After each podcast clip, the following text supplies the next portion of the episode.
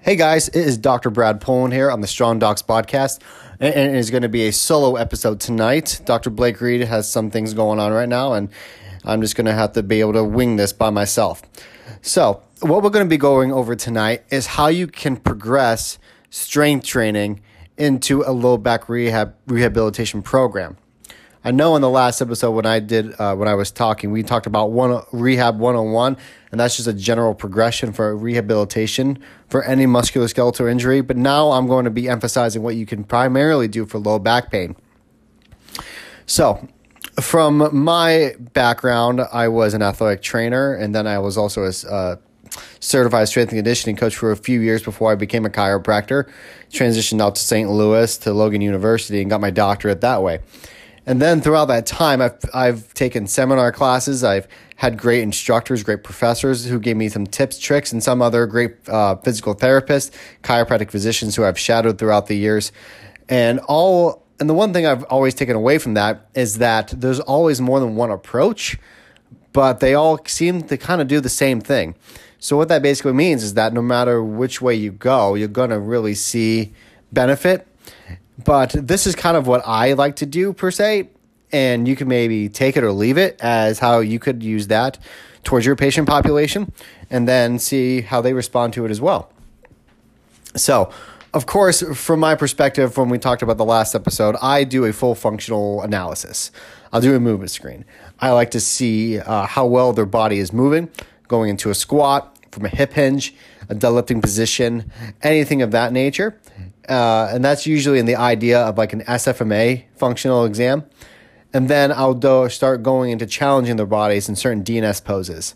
Uh, so DNS is dynamic neuromuscular education. It is it was made famous in the Czech Republic uh, from the Prague School of Rehabilitation, and it's gained nas- it's gained international attention in the early 2000s. And they utilize um, neuromuscular pathways to force rehabilitation based on embryological and baby development.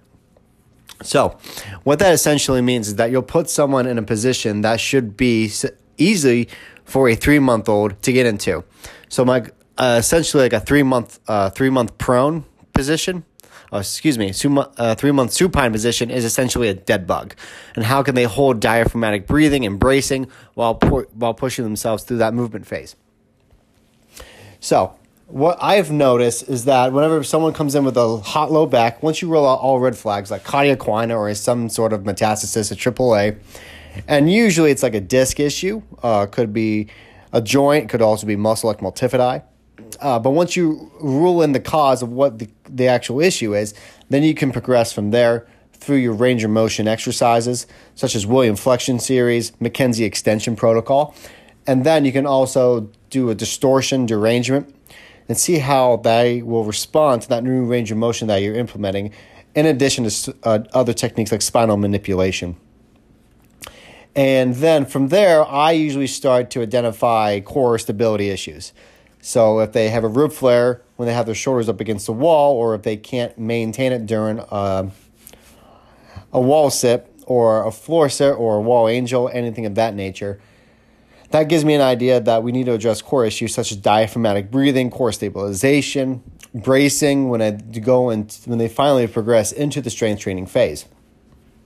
So I always like to go into that approach with McKenzie uh, protocol, maybe Williams flexion if it's indicated, such as like if we're dealing with spondylolisthesis, and then always have them start with some sort of DNS protocol, like like a three month uh, supine position with like a dead bug and then challenging them with diaphragmatic breathing exercises. And then from there, I like to progress into the next phase of rehab, which we'd already discussed, is going to be like your muscular endurance and hypertrophy. And that's where we're going to transition them into more complex issues.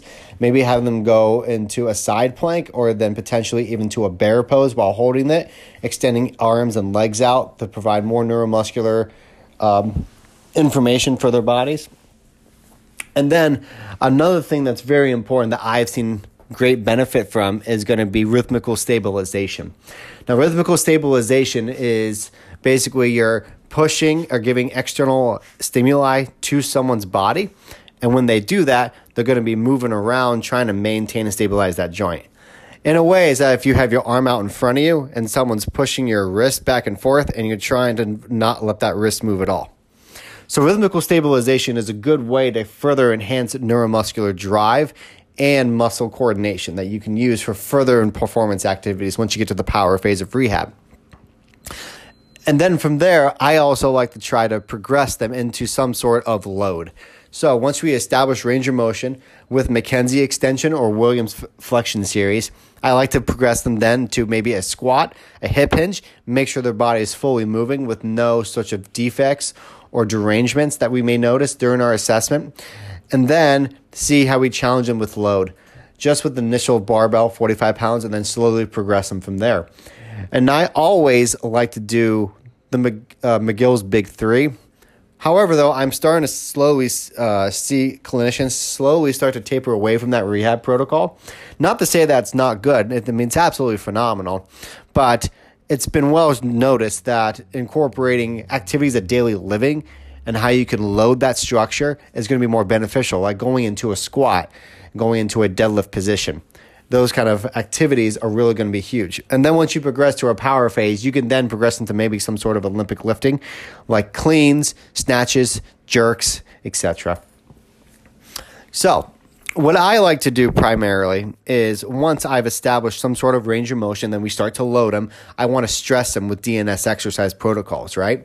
So, whenever I have them, I want them to brace with diaphragmatic breathing with or without a belt and then maintain that position while we do eccentric negatives, or then even progressively move our way up um, into pauses. And those are going to just really determine what your end goal is. So if you're looking for a more quicker adaptation to strength, doing eccentric negative lifts are going to be really beneficial for you. But if you want to maintain tension inside the, the body while you're holding a lift, then maybe those pauses are going to be where you really want to go. And of course, it's clinician based and it's really what you feel like is going to be your huge niche and how you can adapt that to a program. Now, of course, I can't undervalue the importance of spinal manipulation. And Dr. Reed and I are going to go over why spinal manipulation is actually essential for a rehabilitation program. So I won't spoil the goods from that point of spec- point of view. But I really can't emphasize how important it is to get rehabilitation into the protocol.